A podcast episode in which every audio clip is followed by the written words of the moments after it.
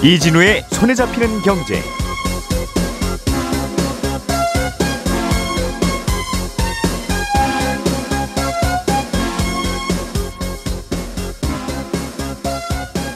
안녕하십니까 이진우입니다. 요즘 국내 간편 결제 시장의 가장 큰 어, 관심은 애플페이입니다. 애플페이가 가능해지면 이제 애플 스마트폰, 아이폰을 이용하고 있는 분들은 신용카드를 들고 다니지 않아도 어디든지 가서 스마트폰만 내밀면 결제를 할 수 있게 돼서 편리한 건데 반면에 삼성페이나 카카오페이처럼 이미 간편 결제 서비스를 하고 있는 업체들에게는 꽤 긴장되는 소식이겠죠. 그런데 이 애플페이가 지난달 말부터 시작, 시작될 거라는 예상과는 달리 감감무소식입니다. 어떤 속사정이 있는 건지 오늘은 이 얘기를 먼저 좀 들어보겠고요. 부동산 시장에 영향을 줄 수도 있는 뉴스가 어제 또 하나 나왔습니다. 서울시가 10년 가까이 그동안 적용되어 온 아파트 35층 높이 규제를 폐지하기로 했다는 건데요. 구체적으로 뭐가 어떻게 달라지는 건지 알아보겠습니다. 아, 우리나라 경제의 버팀목인 수출이 두 달 연속 감소하면서 무역 수지가 8개월 연속 적자를 기록했습니다. 이 소식도 분석해 보겠습니다. 12월 2일 금요일 손에 잡히는 경제 광고 잠깐 듣고 시작합니다. 오늘의 뉴스를 프로파일링 합니다. 평일 저녁 6시 5분 표창원의 뉴스 하이킥.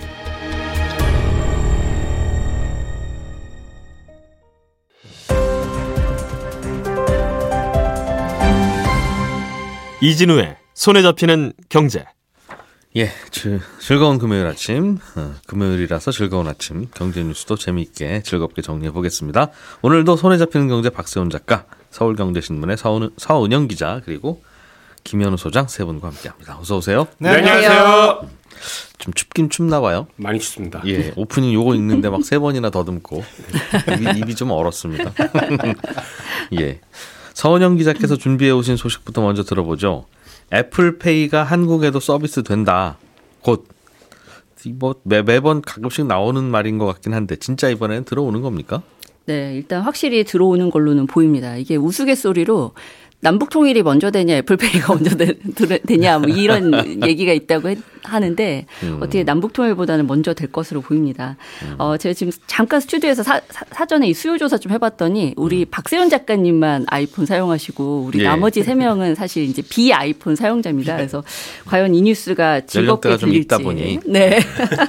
애플페이가 네. 어떻게 쓰는 거예요? 애플페이가 이제 우리 삼성페이 쓰는 거랑 사실은 일단 방식은 똑같습니다. 그러니까 소비자가 그냥 이렇게 갖다 대면서 결제를 하는 방식은 같지만 일단은 이 결제 프로세스 자체가 자체가 조금 다른데요. 뭐냐면 삼성페이 같은 경우에는 이제 기존의 신용카드로 이 마그네틱 선을 따라서 이렇게 긁어서 음. 이제 그 카드 결제 정보 넘어가는 거는 이제 그 삼성페이는 그런 방식이에요. 기존 네. 신용카드 단말기를 그대로 쓸 수 있다. 그렇죠. 그대로 예. 쓸수 있죠. 그런데 반대로 이 애플페이 같은 경우에는 별도의 단말기가 필요합니다. 그 얘기 좀 이따가 자세히 드릴 음. 건데 근거리 무선 통신 NFC 방식이라고 해서 이 별도의 단말기에 갖다 대야만 결제가 되는 거거든요. 우리가 버스 탈때 네. 찍 지하철 네, 그렇죠, 찍, 그렇죠, 그렇죠. 네, 음, 맞습니다. 뭔가 받아주는 네. 단말기가 있어야 된다. 그렇죠. 예. 그래서 사실 뭐 이 뉴스 애플 아이폰 안 쓰는 분들은 뭐 왜 이런 뉴스 왜 다뤄? 뭐 이렇게 생각하실 수도 있는데 사실 뭐 이제 저처럼 애플페이 안 이제 쓰고 싶지만 못 써서 사실 이제 갤럭시 스마트폰 쓰는 사람들도 있거든요. 그러니까 음. 그런 분들이라면 아마 좀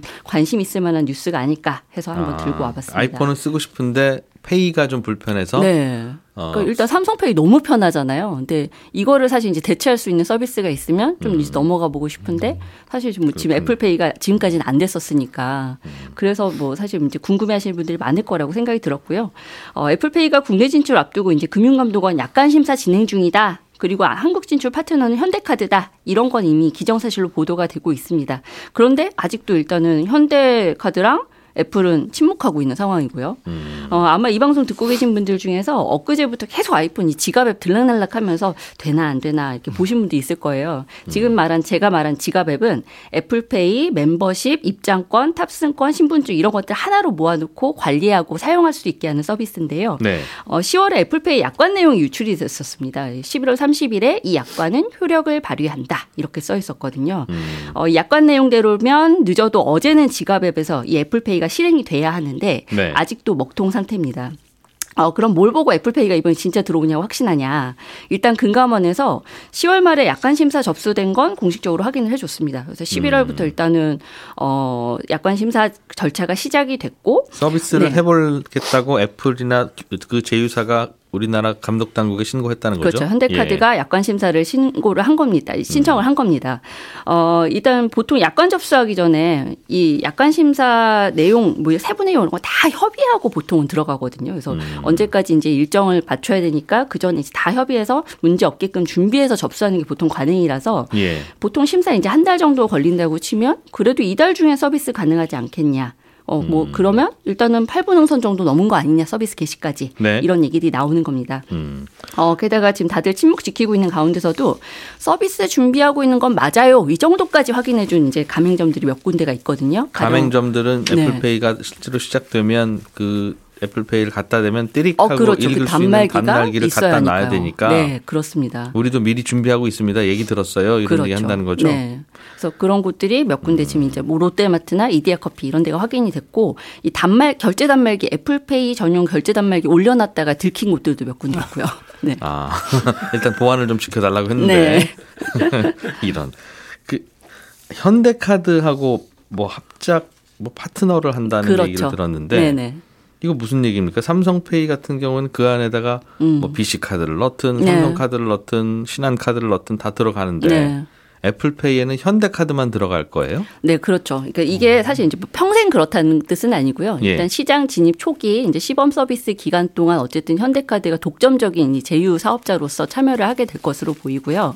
일단은 저희가 애플페이를 사용할 때 뭐 다른 카드 넣어서는 사용을 할 수 없게 될 것으로 보입니다. 지금은 이제 현대카드만 등록해서 쓸 수 있게 그 기간은 아직은 사실 미정인데요. 아, 아, 미정은 아니죠. 사실 좀 알려지지 않은 건데요. 그럼 아이폰 사용자는 애플페이 쓸 때 오로지 현대카드만 있어야 되고 현대카드가 꼭 있어야 된다. 네, 그렇습니다. 현대카드한테 너무 좋은 일인데 아. 왜 이렇게 독점 특혜를 주죠? 이게 애플페이가 2014년 출시되고 2015년부터 사실 이제 국내 들어온다는 얘기가 계속 있었는데 예. 뭐한두번 정도는 정말 아주 심각하게 협상까지 진행이 됐다가 불발이 됐습니다. 근데 그때 음. 불발됐던 이유 중에 하나가 아까 저희가 얘기했던 NFC 단말기 설치하는 그 비용을 아무래도 이제 카드사가 부담을 해야 되니까 그게 일단 아. 기본 수천억 예상이 되고 있거든요. 가맹점 가게 주인들한테 하나씩 깔라고 하면 또 당신들은 뭔데 또 나보고 돈 쓰라고 그래? 그렇죠. 음. 네. 이게 사실 우리나라 이 가맹점 수 한 뭉뚱그려서 한 300만 개 정도라고 하는데 이 중에서 지금 우리나라가 NFC 단말기가 설치되어 있는 곳 6, 7만 개 정도 이 정도밖에 안 된다고 해요. 음. 그러면 이 단말기 설치하는 비용이 이제 별도로 드는데 한 대당 거의 한 15만 원에서 20만 원 정도 든다고 합니다. 아. 그러면 이거 다 곱해 보면 일단 수천억 정도 음. 인프라 구축 비용이 필요한 거고 예. 시간도 필요하고요. 예. 근데 이제 이 정도 비용을 부담할 만한 이제 카드 사업자가 과연 있느냐 여기에서 일단 좀 불발이 됐던 게 있었고 수수료 문제가 좀 첨예하게 있었습니다. 수수료 얘기는 좀 지금은 좀 자세하게 다루진 않으려고 하는데 어 아무래도 이제 애플이 대신 이제 결제를 대행해 주면서 떼가는 수수료. 음. 그러니까 마그네틱 카드를 이제 카드사 입장에서 만들지 않고 애플페이에 넣어놓고 결제를 시킬 수가 있으니까 예. 너네 거기에서 혜택 누리니까 그거 사용료 내. 근데 삼성페이는 안 내거든요. 아, 카드 사 카드 사업자들한테 삼성페이는 안 걷어간다. 네, 안 걷어갑니다. 그런데 예. 애플페이는 일단 그걸 물게 될 거고 또 NFC 결제 방식에 따른 이제 국제 표준 뭐 기술을 적용을 하면서 거기에 사용료 내야 되는 게 있고 몇 가지 이게 우리가 안 내던 사용료 내야 되는 것도 좀 있어요. 누가요? 그래서 소비자가요? 아니면 카드사가요? 어, 당연히 카드사가 내지만 결국엔 정가가 되겠죠. 당연히 카드사 음. 카드사가 쓰는 비용만큼 소비자한테 정가가 되는 구조가 될 수밖에 없는데 예. 이런 데서 사실 이제 좀 계속 어, 협, 협의가 좀 안 되면서 계속 불발이 됐었거든요. 음. 그런데 이번에는 이제 현대카드가 그거 우리가 해볼게 음. 이제 어느 정도의 협의가 됐는지는 좀 더더 내용을 좀 뜯어봐야겠습니다만 예. 지금은 현대카드가 상당히 적극적으로 팔을 걷어붙인 상황이고 이제 협의 협상이 타결이 된 거죠. 그래서 야. 일단 독점적 권한을 갖게 되는 거고요. 이름은 애플페이인데 돈은 현대카드가 내고 음, 네. 가게 단말기도 현대카드가 깔아주고 어 근데 가, 가게 단말기를 현대카드가 깔아준다라는 게 뭐 우회적으로는 사실 결국 깔아주는 게될 예. 수도 있는데요. 예. 이제 그 비용을 이제 누가 전담하게 될지는 이제 좀 봐야겠죠. 아무래도 가, 가맹점주들도 이제 그 비용을 아예 안 물 수는 없는 구조니까요. 지금 법적으로. 음. 예. 네. 근데 지금 이제 거- 그럼 애플페이 이제 상륙하고 나서 뭐 어떻게 될 거냐. 네. 다들 이제 아무래도 거기에 관심들이 많이 있으시겠죠. 근데 음. 어 현대카드 입장에서 이제 독점적인 사업자로서 이제 그 혜택을 누리겠지만 또 사실 이제 애플페이를 쓰고 싶은 사람들 입장에서는 어 나는 뭐 현대카드 없는데 내가 뭐 현대카드까지 만들면서 굳이 써야 되나? 그러니까 뭐 아이폰은 이런 있고 생각할 수도 있고. 내 주머니에는 하나 카드밖에 없고. 네, 네. 있죠. 그럼 이제 물론 발급을 받아서 뭐 그렇게 할 수 있고 사실 현대카드도 이제 그게 아마 노림수일 것 같긴 한데 음. 당장 이제 이 현대카드가 독점적 권한을 일, 갖게 될 뭐 한 1년 내지 이제 1년 플러스 알파라고 알려져 있는데 이 기간 동안은 좀 혜택 누리는 사람들이 좀 너무 적지 않냐. 음. 그래서 파급력이 좀 약하지 않을까? 뭐 이런 얘기들이 이제 주로 나오고요. 어, 아이폰 지금 국내 점유율이 뭐 20% 안팎 안팎이니까 네. 이제 아주 큰 파급력이 있겠느냐라는 얘기들이 나오는 겁니다. 게다가 이제 이 NFC 단말기 까는데도 상당히 이제 시간이 걸리고 이제 어 소비자나 사실 뭐 소비자들 입장에서는 딱 가서 저 애플페이로 결제할 수 있어요. 오프라인 매장에 갔는데 근데 어 저희는 NFC 단말기가 없어서 안 돼요라고 하면 이, 이 경험이 이제 여러 번 반복되다 보면 그냥 뭐 안 쓰지 뭐 이렇게 될 수 있는 거고 네. 가맹점주 입장에서도 뭐 여러 사람이 와서 이제 물어봐서 아 내가 애플페이가 되게끔 깔아야겠구나 이걸 깨닫기까지 과연 이제 얼마나 시간이 걸리느냐 음. 이게 이제 파급력이 커지느냐 작으냐를 따지는 이제 그렇군요. 관건이 되겠죠. 알겠습니다. 그런 거 다 감안해서 곧 한다고는 했는데 좀 아직은 안 되는 것 같다. 그렇습니다. 음, 예상대로라면 곧 현대카드가 이런저런 비용 우리가 네. 할게요 할 것 같긴 한데 네, 그것도 현대카드한테 잘 될 일인지 네, 아니면 돈만 쓰고 고생만 그렇죠. 할 일인지는 모르겠다. 네. 거기까지. 음, 알겠습니다. 김현우 소장님, 네, 그동안은 서울에서는 아파트를 지을 때 네. 36층짜리는 못 지었다면서요. 그렇습니다. 그 어떤 이유로도? 어, 주상복합 아파트는 올라갈 수 있는데 음. 진짜 순수한 아파트는 예. 못 지었었습니다. 그 왜 그랬죠? 주상복합은 올라가는데. 음, 난개발 뭐 이런 거 그리고 스카이라인 조망권 어, 음. 그리고 햇볕을 받을 수 있는 그런 것들이 침해될 수 있다라고 해서 음. 2014년에 만들어진 내용이었습니다. 어쨌든 네. 그렇다고 주상복합은 그럼 햇빛 안 가리냐라고 물으면 또 한참 지역이 한참 토론을 해야 되는 문제인데 어쨌든 그 규제가 없어졌습니까? 네? 없, 아직 확정은 됐는데 이게 좀 이제 조례나 이런 것들을 고치고 뭐 거의 이제 없어진다라고 보시면 됩니다. 예. 아, 이게 왜 없어지냐? 이게 각 도시별로 아, 장기적으로 이 도시를 어떻게 갖고 나갈 것이냐 하는 방향을 제시하는 도시 기본 계획이라는 걸 5년마다 만들거든요. 예. 그러니까 이거에 따라서 어떤 지역에는 어떤 종류의 건축물을 최대 몇 층까지 뭐 어떤 형태로 짓겠다 이런 개별 계획을 세울 수가 있어요. 근데 서울시에서 요거에 대해서 2040 서울도시 기본 계획 안 이걸 3월에 내놨었고 네. 지금 의견 수렴 과정 거쳐가지고 어제 이 내용을 원안 그대로 확정하기로 했습니다. 음. 아, 기존의 2030 도시 기본 계획 보면 2014년에 이게 만들어졌는데 예. 이 계획에서 이제 아파트라면은 최대 35층까지만 지을 수 있고 음. 그다음에 한강변에 딱 연접한 아파트들은 너무 높게 지으면 아, 그 미관을 해칠 수 있으니까 15층으로만 하다 보니까 모든 아파트들이 그쪽에 이제 키높이가 맞춰지는 거죠. 음, 병풍. 아파트라고 하죠. 네. 그- 그렇게 됩니다. 머리 깎은 것처럼. 네. 그런데 요번 2040에서는 35층 규제는 없어졌는데 그 15층 규제는 안 없어졌어요. 한강변에 딱 닿은 그 아파트 그 동은 15층이어야 된다. 그렇죠. 그 그러다 뒷동은 보니까 올라가도 되는데. 네. 예. 그러다 보면 어떻게 보면은 그 한강변에 딱 첫 번째로 서 있는 아파트 동들은 15층으로 다시 또 맞춰지고 담벼락처럼 음. 예. 그 뒤에 서 동들은 조금 키를 높여가지고 내려다보는 모양이 될 것 같은데 어쨌든 이게 이렇게 확정이 되고 나니까 지금 재건축 준비 중인 아파트들도 다 초고층 아파트로 들로 이 설계를 변경하는 다시 네 음, 검토 중인 걸로 알려지고 있습니다. 이미 완공돼서 들어가려고 하는 아파트는 어쩔 수 없죠. 아, 우리는 정말 왜 이렇게 운이 없나 하는 생각도 들겠네요. 네.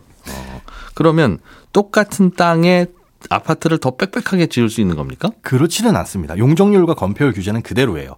그러니까 그러면- 높이만 지을 수 있습니다.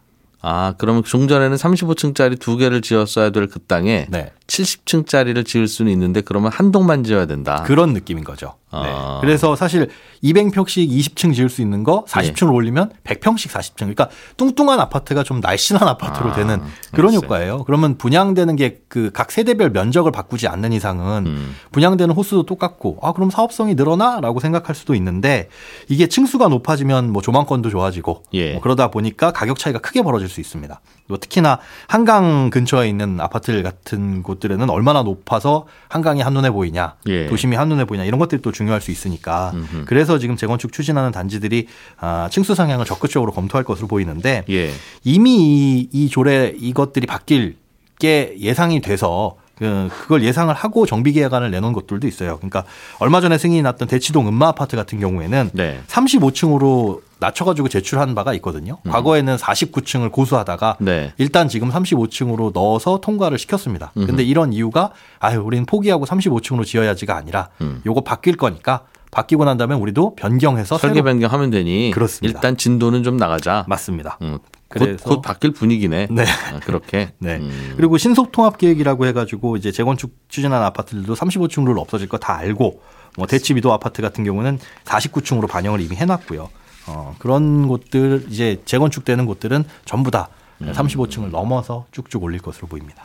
그 이외에는 또 달라지는 게 뭐가 있습니까? 아 beyond zoning이라는 영어인데요. 이게 조금 새로운 개념이 생기는데 네. 지금까지는 뭐 이 땅의 용도를 주거, 상업, 공업 지역 이렇게 나눠 가지고 네. 주거 지역에는 주택만, 뭐 상업 지역에는 오피스 건물만 이렇게만 됐었는데 아, 그런 것들 때문에 공간 제약의 구성이 많다. 네. 집과 그리고 문화 시설이 너무 멀리 떨어져 있기도 하고 뭐 직장이 멀리 떨어져 있기도 하고 그런 것들에 문제가 있으니 예. 요걸 좀 잘게 쪼개 가지고 음. 비벼서 어, 주택도 지을 수 있고 오피스도 지을 수 있고 문화 시설도 지을 수 있도록 땅의 용도에 따- 용도를 섞어주자. 네, 그렇습니다. 그렇다고 이제 지금까지 용도를 다 무시하는 건 아니고요. 음. 이거를 어, 어떤 방식으로 즉 지정을 해줘서 여기는 그렇게 지으세요라고 할지 음. 아니면 신속통합기획처럼 우리는 이렇게 beyond zone으로 해주세요 하면은 보고 승인을 해주는 방식으로 갈지는 아직 안 나와 있는데 네. 그렇게 용도 지역을 약간 무시하는 어, 방식으로. 음. 비비긴 비빌 건데 네. 얼마나 자- 잘게 비빌지는 잘 모르겠다. 네, 그렇습니다. 그게 가능해질 것으로 바뀔 것으로 예상. 사실 생각해 보면 아파트에 네. 1층, 2층, 3층은 아파트고 네, 4층, 5층, 6층은 사무실이고 네, 다시 701호부터는 아파트고 네. 그래도 안 될 거는 없을 것 같은데 그러면 바로 그냥 계단 올라가서 출근했다가 내려오면 되니까 그러면 좀 우울하지 않을까요? 지금은 그게 안 되는데 어, 네, 지금은 안 됩니다. 다만 그것까지 될지 네. 아니면 그 정도까지는 안 섞을지는 모르겠다. 네. 알겠습니다. 자, 박 작가님, 네. 우리나라 11월 무역 성적표가 나왔는데 네. 아 이거 굉장히 심각하더군요. 그렇습니다. 예, 좀 매번 안 좋다는 죄송합니다. 뉴스만 전해드리는 것 같아서 지- 죄송한데 11월 무역 수지도 적자를 기록했어요. 음. 수출액은 줄고 수입액은 늘면서 11월에 9조 원 정도 적자가 났는데 네, 10월 달에는 적자 폭이 8조 원 정도였거든요. 음. 그 적자 폭이 더 커진 겁니다.